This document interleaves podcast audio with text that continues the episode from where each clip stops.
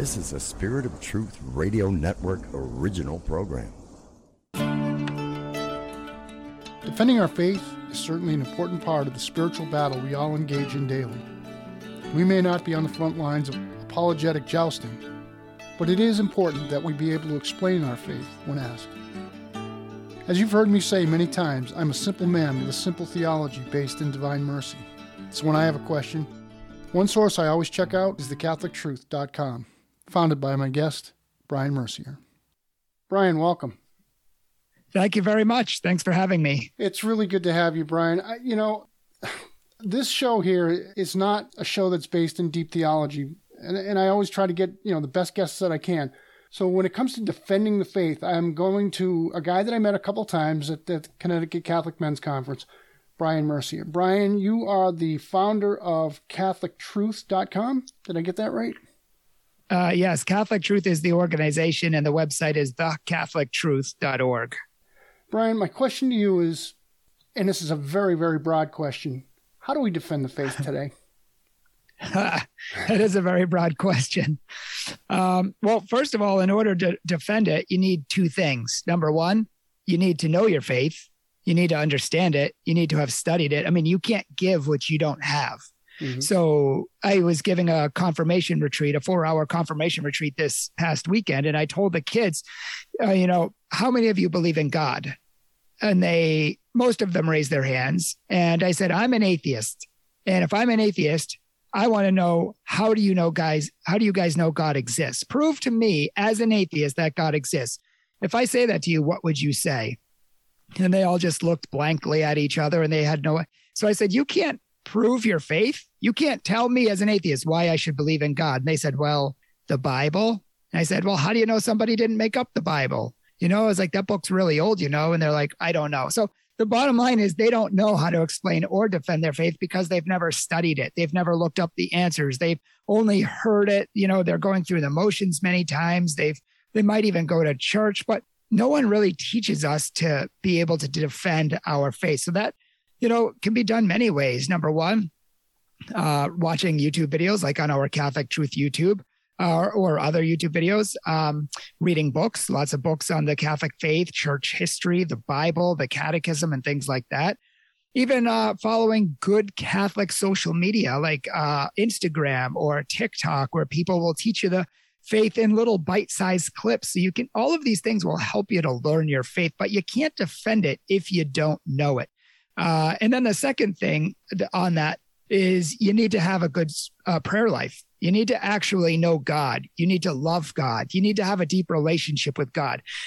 Again, you can't give what you don't have. If you don't have a good relationship with Jesus, then you're just giving textbook facts. You're not actually sharing the Lord Jesus with anyone.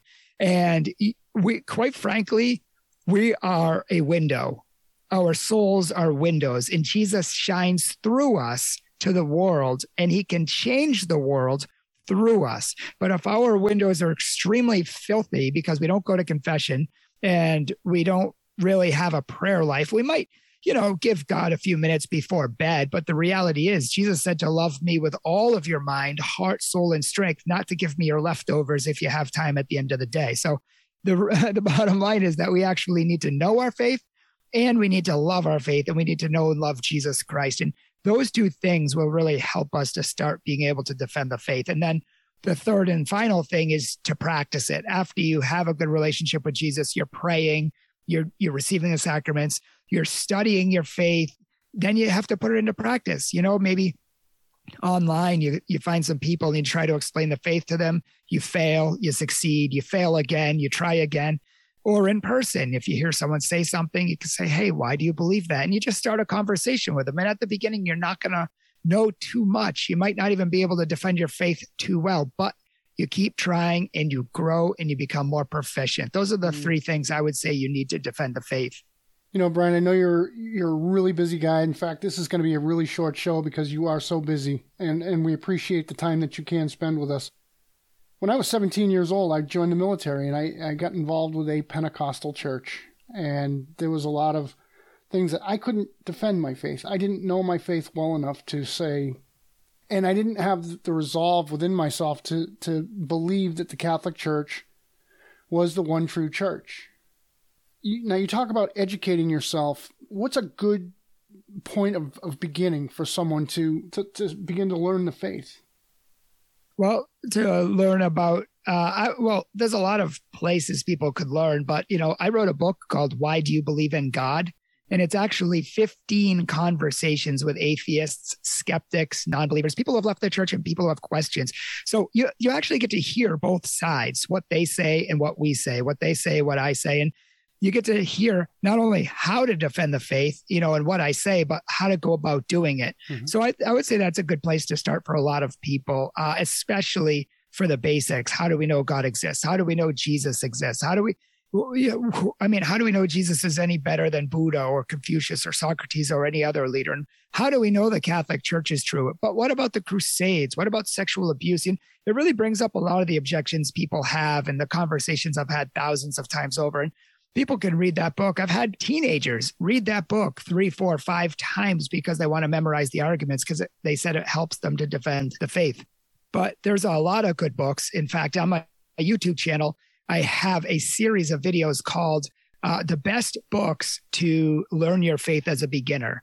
And then the next video is the best books to defend your faith, the best apologetics books. Mm-hmm. I have another video called the, you know, so I, basically I have a series where people can take these books and read them. Um, also, maybe start reading the New Testament. I mean, if you want to know Jesus and you want to know the church that he started, you want to know the truth, start with the word of God. Start reading in the book of Matthew, even just one chapter a day. It took me all summer when I first did it for the first time. I read one chapter a day throughout the summer. And by the end, I had read the entire New Testament. I had tripled my knowledge of how much I knew of Jesus and his church. But then it led to a lot of other questions as well. so I had to go look those up, study more. And it kind of became an almost like a, an addiction in my life, but you know, I wouldn't use that word. It was more like a thirst. I couldn't get enough. Like all my answers that nobody was answering in my life. I had so many questions and nobody could give me good answers. And I was starting to find them.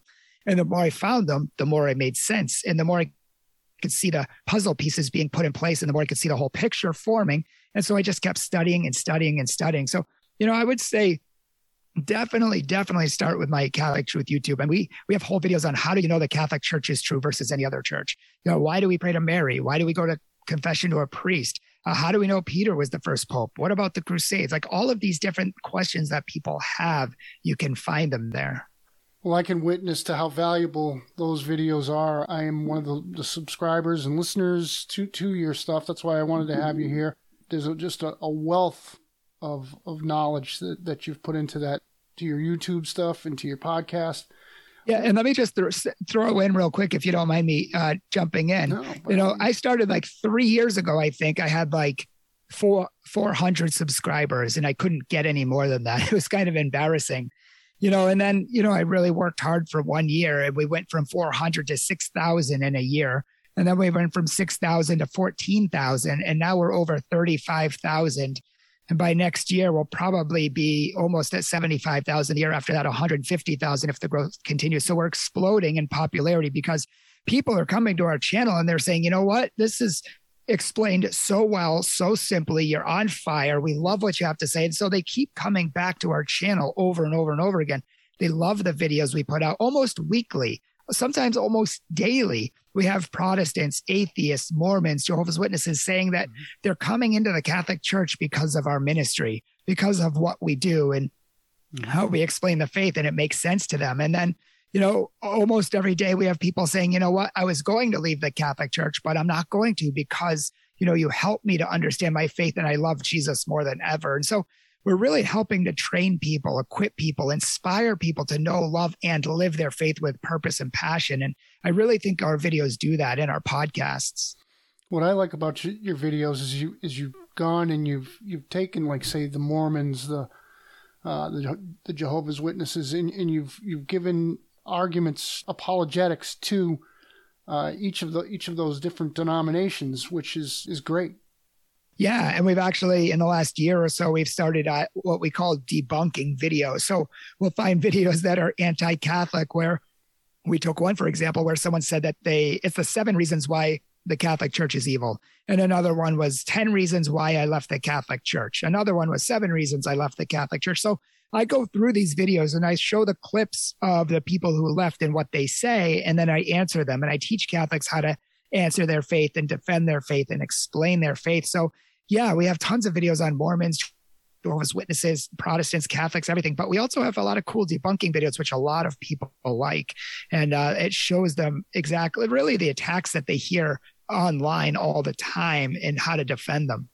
Do you do any uh, videos on prayer? Because you, you mentioned prayer is, is an important part of knowing Jesus. Yeah, absolutely. We have an entire playlist called Catholic Truth Spirituality, I think, or maybe it's Catholic Truth Prayer and Spirituality. And we have a whole bunch of videos on how to know God deeper, how to make your prayer work. I mean, so many people pray the same way since they've been a kid. They just ask God for things, thank God for things, pray for other people, but they never, no one's ever really taught us to come to know God on a deeper level, on a per- personal, profound level. So I really, oh, I mean, we have a 12 part prayer series called uh, Prayer Works, and it teaches people how to come so close to God how to hear God speak. You know, what does that sound like? How to overcome the obstacles of the spiritual life. We only have the first six or seven um, on uh, YouTube, and then they can buy the whole set on our website, thecatholictruth.org. But yeah, we have a ton of videos on prayer and even how to overcome guilt and scrupulosity and thinking that God hates us if we mortal sin or God hates us if we sin continually. I promised God I wouldn't sin again and I keep doing it. He must be mad at me. And I really try to get over those scrupulosities of the mind that really keep people from Jesus and drive a wedge in between them. I mean, it's the devil's biggest lie. And so, you know, we have a lot of videos on spirituality just in general. That brings me to a point you, you talked about um, the scrupulosity. Are the, are the principles of defending the faith against other people and, and other uh, doctrines, is it the same as defending within yourself. And what I mean by that is the devil will have us scrupulous and begin to second guess our faith. Are, are the same uh, beliefs that you have for uh, defending from outside, do they work internally as well? I mean, in some ways, yes, for sure. I mean, we have to have a strong prayer life for both, and we have to have a strong mind for mm-hmm. both. I mean, we need to know that the things we believe are true. And the more you believe that and the more you know they're true, you know, the less the devil's going to be able to have a hold on you. And the closer you are to God, the more you pray, receive the sacraments, and uh, read the Bible, that sort of thing, the more you do deeds of light and aspects of uh, spirituality, the more I, I should say, the less darkness has a hold on you, the less the devil can play with your mind. So, yeah, I mean, we have to go on the offensive sometimes uh, with the devil, not just, you know, against other religions, but we have to protect ourselves against him too. And so I'm actually writing a book. I'm writing like five books, but one of my books is called, well, this probably won't be the final title, but it's currently called How to Successfully Brainwash Yourself. And because uh, basically, from the time we're a little kids, we're brainwashed with lies and we're brainwashed that we're not good enough, that we're not pretty enough, that we can't do uh, enough, that God's not happy with us unless you're perfect, mm-hmm. you know, and all of these other lies. And so we have to reprogram or rebrainwash ourselves, reprogram our minds with the truth. And so that's where we go on the offensive. And so I have a lot of different prayers in the book where you just repeat the truth over and over again. You know what? I know God loves me. I know I'm his child. I know that even if I sin, he doesn't love me less. So for people who have a hard time believing this stuff, when you repeat it over and over and over and over and over again, you start to reform your mind with the truth. And I remember this girl, she was getting married and she was, you know, thinking that God was mad at her and God, you know, the struggles of the mind and he didn't want her to get married. And so I gave her some of these prayers I made up and I had her pray it every day, many times a day. And I remember on her wedding day, she just gave me the biggest smile and she pointed at me and just looked deep in my eyes like, yep, it worked. Thank you so much. And so uh, we really need to stop letting the devil, you know, boss us around all the time and tell us that. And we need to start taking it back and knowing God's love for us. I have to be honest with you, all day today, I was kind of feeling some bits of depression uh, the, the topic of this uh, this podcast. I think you know the show. It was uh, I think it was really ticking the devil off. I, I, I felt under attack all day long. So I, I, appreciate what you did for that girl. I, I mean it's it's tough when you when you've got that oppression That that's that's. Oh, absolutely. Um, I've even talked to Protestants who, you know, who come to me and say, you know what, I just, I keep, I have an addiction, you know, or I keep failing and I keep saying I'm going to get better. I'm going to, you know, fix my addiction. I'm going to fix my problem. And I just can't. I just can't. You know, and they can't approach God and they run away from God and they think God's drilling a hole through their soul with his eyes, you know, and he's holding them over hell and all of this other thing. And, you know, I said, you know, that's not God. You know, Romans chapter five in the Bible says that when we are at our worst, our worst, God came to die for us in Jesus Christ. Mm. He didn't come for us when we were good. He didn't come for us when we had it all together. He didn't come for us, you know, when everything was perfect. He came for us when we were spitting in his face and giving him the finger. He came for us when we were choosing the devil over him. He said, I love you more than ever, and I'm going to show you how much I love you. I'm going to die for you. And so I tell the people these things. And I say, you know what? A lot of people think God is like this slave driver. If you give him a whip, he's going to whip you and he's going to tell you what a sinner you are. But the reality is, he became so humbled and he allowed us to whip him. He allowed humans to whip the King of Kings. That's crazy. And instead of giving us a crown of fear, he allowed us to give him a crown of thorns. And he allowed us to beat and kill him to show us how much he loves us, that he's not this big, bad, evil God, that he's actually became smaller than us, more humble than us, poorer than us in order to raise us up higher than heaven and earth. I often say that when a man was, was to sacrifice his son, an angel came and said, Stop. When it came time to sacrifice God's son, we said, Crucify him. Mm God's ways are not our ways, and it's amazing how you know what you just said, and I and I love that man. It's it's so true, and and, and it speaks to the message of divine mercy. God is always there for us. He always wants us to, to come back to Him. He loves us. There is no sin that, that can't be forgiven. So if there's anybody out there that, that that believes that they can't be forgiven, please listen to the words that Brian is saying. They are 100% true. Yeah, and moreover, I would say that uh, Father uh, Dubay, he actually gives a retreat and he wrote a whole book called I Believe in Love, which is one of my top three favorite spiritual books uh, ever. And it really helps to reform uh, your image of God and helps you to know who he is and how loving he is and how to trust him and that sort of thing. And one of the things he says in the book is that if the devil tricks you and convinces you to fall 100 times a day, God is not going to get tired of picking you up, forgiving you, and dusting you off 150 times a day because the devil is not stronger than God. God will not be outdone in generosity. God will not be outdone in perfection. God will not be outdone in mercy, love, kindness, or anything else. He will always outdo the devil and he will always receive us if we come to him humbly seeking him. Very, very well put, my friend. You do a lot of retreats for young kids. Do you do adult retreats as well, don't you? Yes, we do. Yeah, I do both. What are some of the major themes of, of the uh, retreats that you're doing? Well, you know, it really depends. You know, for kids, it's pretty much you know, mostly the same. You know, I try to talk to them about how do we know God exists? And I try to answer a lot of their questions, a lot of their doubts and skepticism, which really is our culture today. Mm-hmm. And then once mm-hmm. we have a firm basis of faith, then I talk about, okay, well, who is God? And I talk about the story of salvation and how Jesus came to die for us and how without Jesus, you can't get to heaven because, you know, you might think you're a good person. You might think that your good outweighs your bad. But the reality is, heaven is perfect. So if you're going to get there by yourself, you have to be perfect, meaning you can never sin.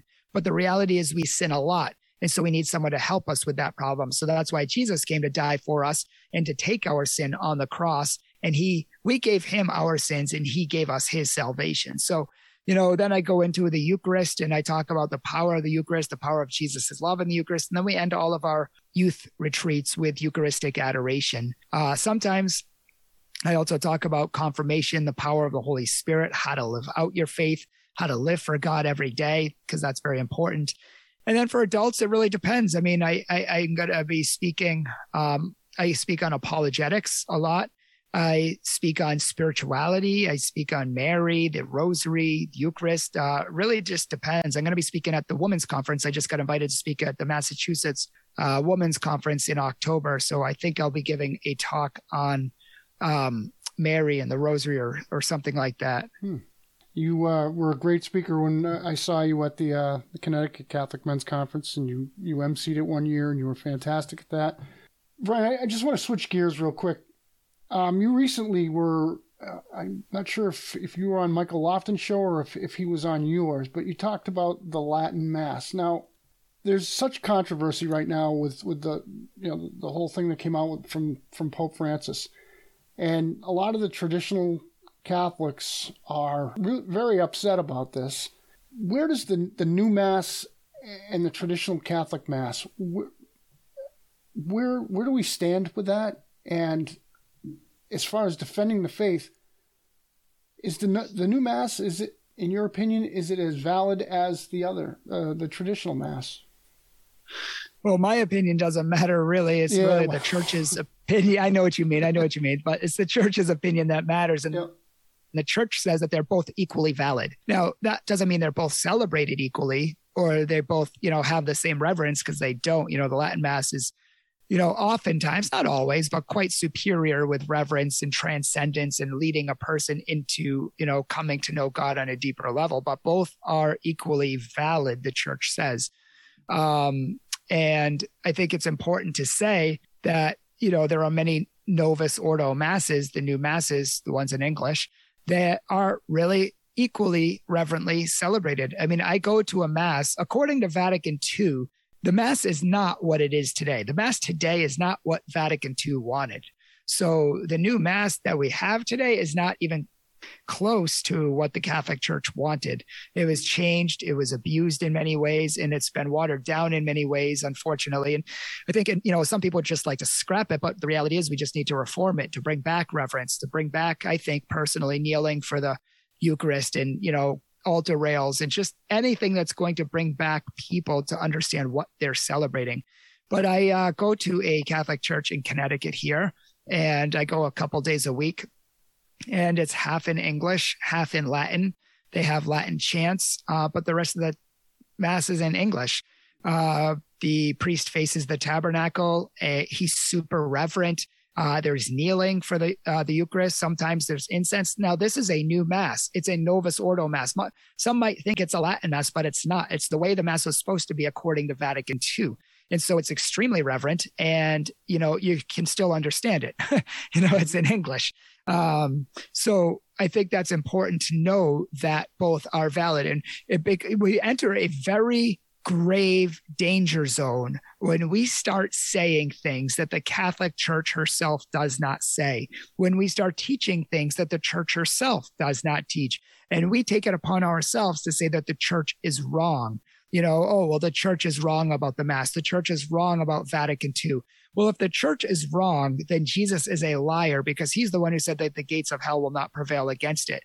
He's the one who said in Matthew 28 19 that he would be with the church until the end of time. And in John 16, that he would give the Holy Spirit to the church to guide it into all truth. So the Catholic Church, built on the rock of Peter 264 uh, popes later, is still operating, still has that authority. And Vatican II is an authoritative teaching uh, an authoritative council of the Catholic Church.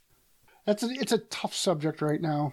Let me let me add one thing. I don't necessarily, if you want my opinion, my opinion is I don't agree with what Pope Francis is doing. I personally think that we should have, you know, our ancient tradition of the Latin Rite, which is fine. I mean, it's very interesting that there's 23 rites in the Catholic Church, yeah. and the Pope Francis is only editing one of them Mm-hmm. And that, and I don't know fully why, but I think in part one of the reasons is because that rite and that rite alone, as far as I know, is really just militant against the Pope, speaking out against the Pope, slandering the Pope, mm-hmm. hating the Pope, saying he's not a real Pope. I mean, they're, they're, they're causing a lot of division and scandal and other problems in the church. The way to fight uh, you know problems in the church or you know false teachings is not to become a schismatic yourself. It's not to think you know better than the church. You know, we need to take lessons from the saints, like St. Francis de Sales, who converted 60,000 Protestants back to the Catholic Church, not by yelling and screaming and calling them heretics. In fact, he said you must be so loving, kind, and patient with other religions when you talk to them. And he brought 60,000 back to the Catholic Church because of his holiness of life, hmm. his uh, prayer life, and his great arguments. And uh, St. Teresa of Avila, St. John of the Cross, you know, I feel I, I feel like today a lot of people are becoming like Luther you know, they get angry at the church and they start mm-hmm. butting their heads with the church and they start venting their, you know, volatile nature uh, toward the church. And that's what Luther did. And we got to be careful of that. We need to go to the way of the saints, which is not as much yelling and far more prayer and far more fasting, because then we're cleaning our windows. And that's when Jesus can shine through us more and change the world through us. Absolutely. Um, we are going to be having, we're working right now to have an author of, of uh, from Tan Books is going to be coming on as a, and he's very much into the traditional Latin Mass. We're going to talk more with him about that. But Brian, I know that you got to run. Thank you so much for for taking time out of your busy schedule. I know how busy you are, my friend.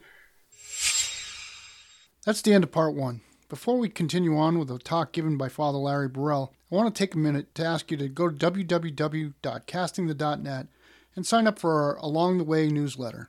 Find out when new episodes are released, upcoming guests, and what I'm reading. All you have to do is go to www.castingthe.net to sign up. Now, talking about the real presence of Jesus in the Eucharist is Father Larry Burrell. Jesus is either a liar, a lunatic, or the Lord. This quote did not originate with C.S. Lewis, but he popularized it back in the 40s. And you and I must decide which of these statements is true. Good afternoon, everyone. It's my honor and privilege to be speaking to you, all of you, on the topic of the real presence of Jesus in the most blessed sacrament. Pew Research conducted a poll in 2019 in which only one third of all Catholics believe in the Church's teaching on transubstantiation. For those who attend Mass on a weekly basis, the number goes up to 60%, 6 in 10 Catholics who believe in transubstantiation. Transubstantiation is simply the philosophical term adopted by the Church to describe the essence or substance of ordinary bread and ordinary wine that changes into an entirely new substance, a new reality, the body, blood, soul, and divinity of Jesus, in which only the accidents of the original substance remain. That is, it still looks like ordinary bread and ordinary wine. It still tastes like ordinary bread and ordinary wine, but in reality is no longer bread, it is no longer wine. Jesus is truly present in a real and mystical way. This reality, this substantial change, is the direct opposite of what you and I experience in our own nature or essence we experience in ourselves accidental changes constantly whiter hair, more wrinkles, larger waistlines, etc. But the es- essence or the substance of what we are always remains the same. What we are does not change. It is my hope that this talk will shed light on the real presence from a different perspective, other than a phys- philosophical one, with the understanding that the real presence of Jesus in the Blessed Sacrament is such a profound mystery of the Catholic Church that none of us can ever fully plumb the depths. A mystery of faith, by the way, does not mean that we can't know anything about divine truth. It just means that we can't know everything about divine truth. That's the distinction. We have to wonder if a Pew Research poll was conducted immediately after the crucifixion of Jesus what would those poll numbers show? I imagine not very high. Yet, despite the advantage of 2,000 years of sacramental theology and living of faith through the wisdom and insights of many great theologians such as Augustine, Aquinas, and in our contemporary times, J.P. II and Benedict XVI, there is still doubt among a good number of Catholics when it comes to believing in the real presence. Why is that? Why, when it comes to believing the mysteries of our faith, the things about God, it can be a challenge for any of us. When Bertrand Russell, noted philosopher and atheist, was on his deathbed, he was asked, Bertie, you are at the near uh, at the end of your life. Don't you think you should make amends? What will you say to God if he does exist? Bertrand responded, and I paraphrase, Well, since you do exist, God, why didn't you provide us with more evidence of it? When it comes to believing in the real presence of the Eucharist, there are many who might ask the very same question. Blaise Pascal said, God gives us just enough evidence to convince those who seek Him and want Him, but not enough evidence to compel those who don't. God respects our freedom freedom to doubt and freedom to believe. But God does give us evidence through creation and through salvation history. He gives us unmerited grace as gift to believe, and by nature endows us with intellect and free will to decide to believe or not to believe. This isn't to say that there aren't obstacles to faith, but with every obstacle that we face, we have choices. We can either go around, go over, or go back. But the choice is ultimately ours to make. In regard to evidence through salvation history, we can start with the Old Testament. In the Old Testament, God makes a covenant with his chosen people, the Israelites. Whenever the covenant was broken through sin, reparation was made through the sacrifice of a bull, lamb, or goat, or another acceptable animal. The sacrifice was completed when the Levitical priests consumed the roasted flesh. Exodus 24 5 through 8. The sons of Israel offered burnt offerings and sacrificed bulls as peace offerings to the Lord. Moses took half of the blood and put it on in basins, and the other half of the blood he sprinkled on the altar. Then Moses took the book of the covenant, and they said, All that the Lord has spoken we will do, and we will be obedient. So Moses took the blood and sprinkled it on the people, and said, Behold the blood of the covenant which the Lord has made in accordance with all these words. The covenants of old were made and sealed in the blood of sacrificial animals, a foreshadowing of the blood of the new and eternal covenant, sealed in the blood of Christ in the New Testament. When the Israelites were still in captivity, Moses commanded the Israelites to procure and slaughter a Passover lamb, apply some of its blood to the lintel and the two doorposts the destroying angel, upon seeing the blood of the slain lamb, will pass over your houses in order to complete Moses' instructions. The Israelites were to consume the flesh of the slain lamb. When the Israelites were free from the Egyptian overlords and wandering in the desert, they complained to Moses that they were starving, even going so far as to say that they had it better as captives in Egypt.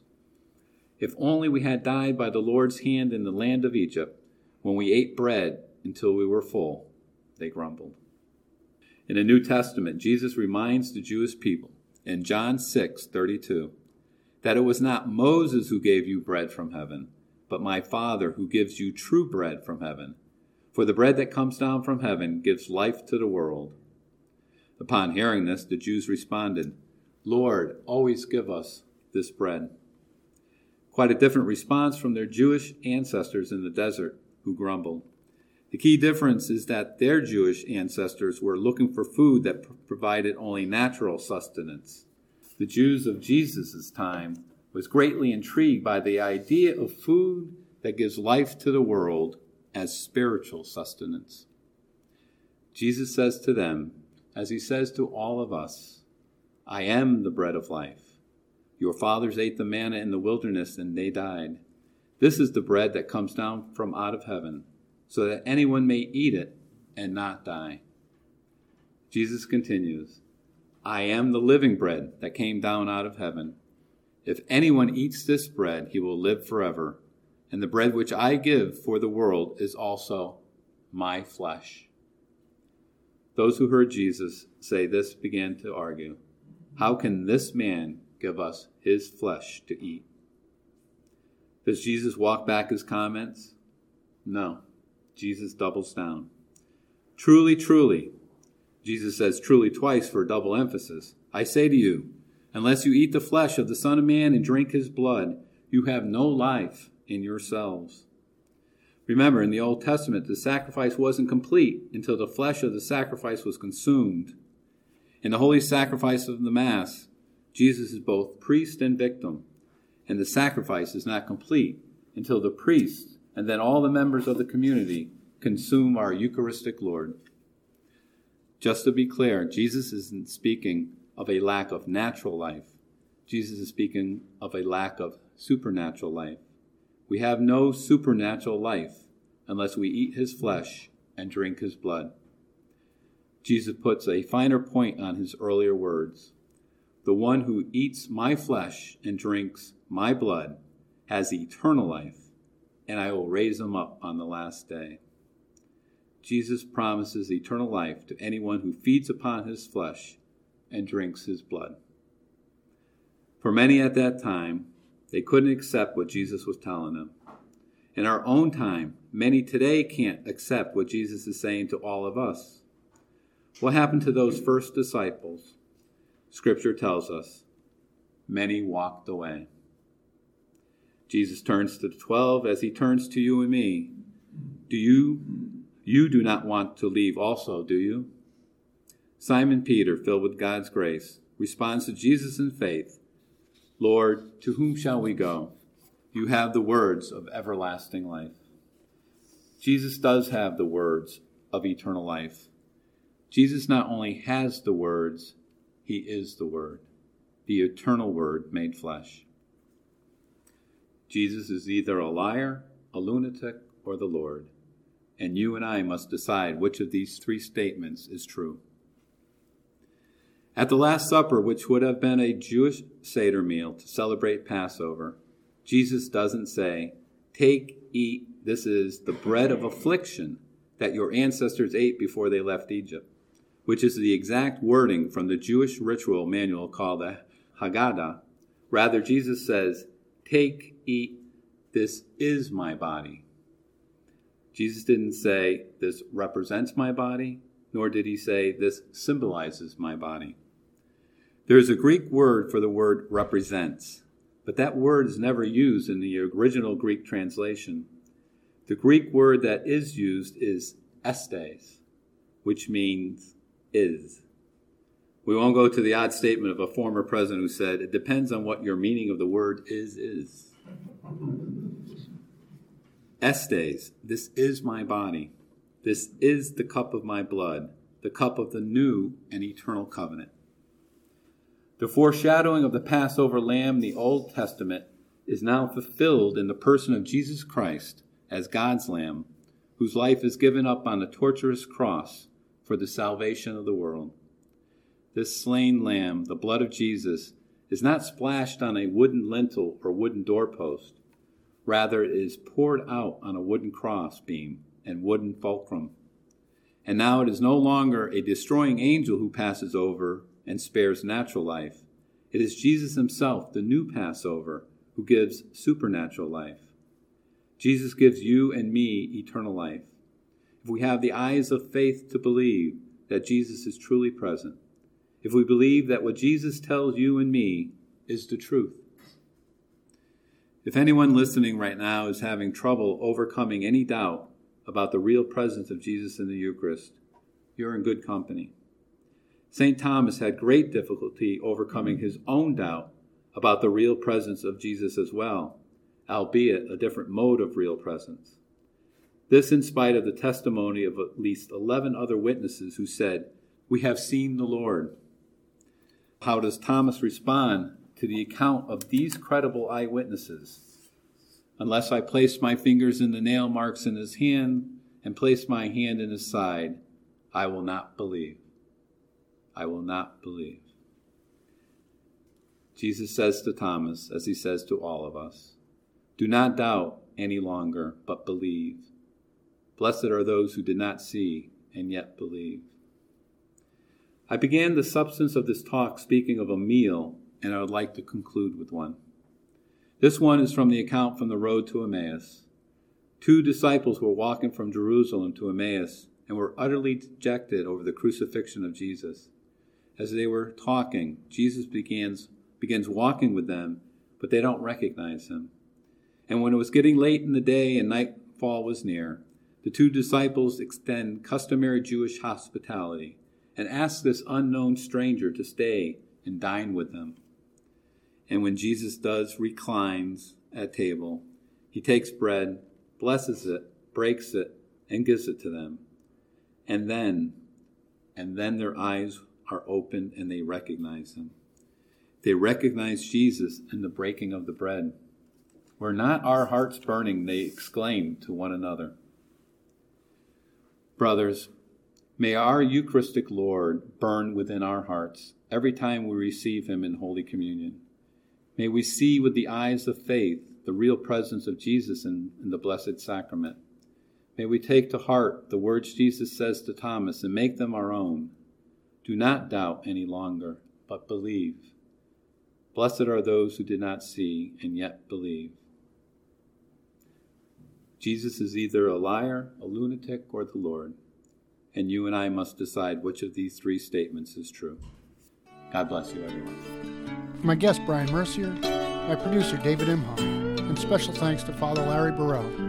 I'm down the hall, Dave, praying that your troubles be less, your blessings be more, and nothing but happiness come through your door. We'll see you next time.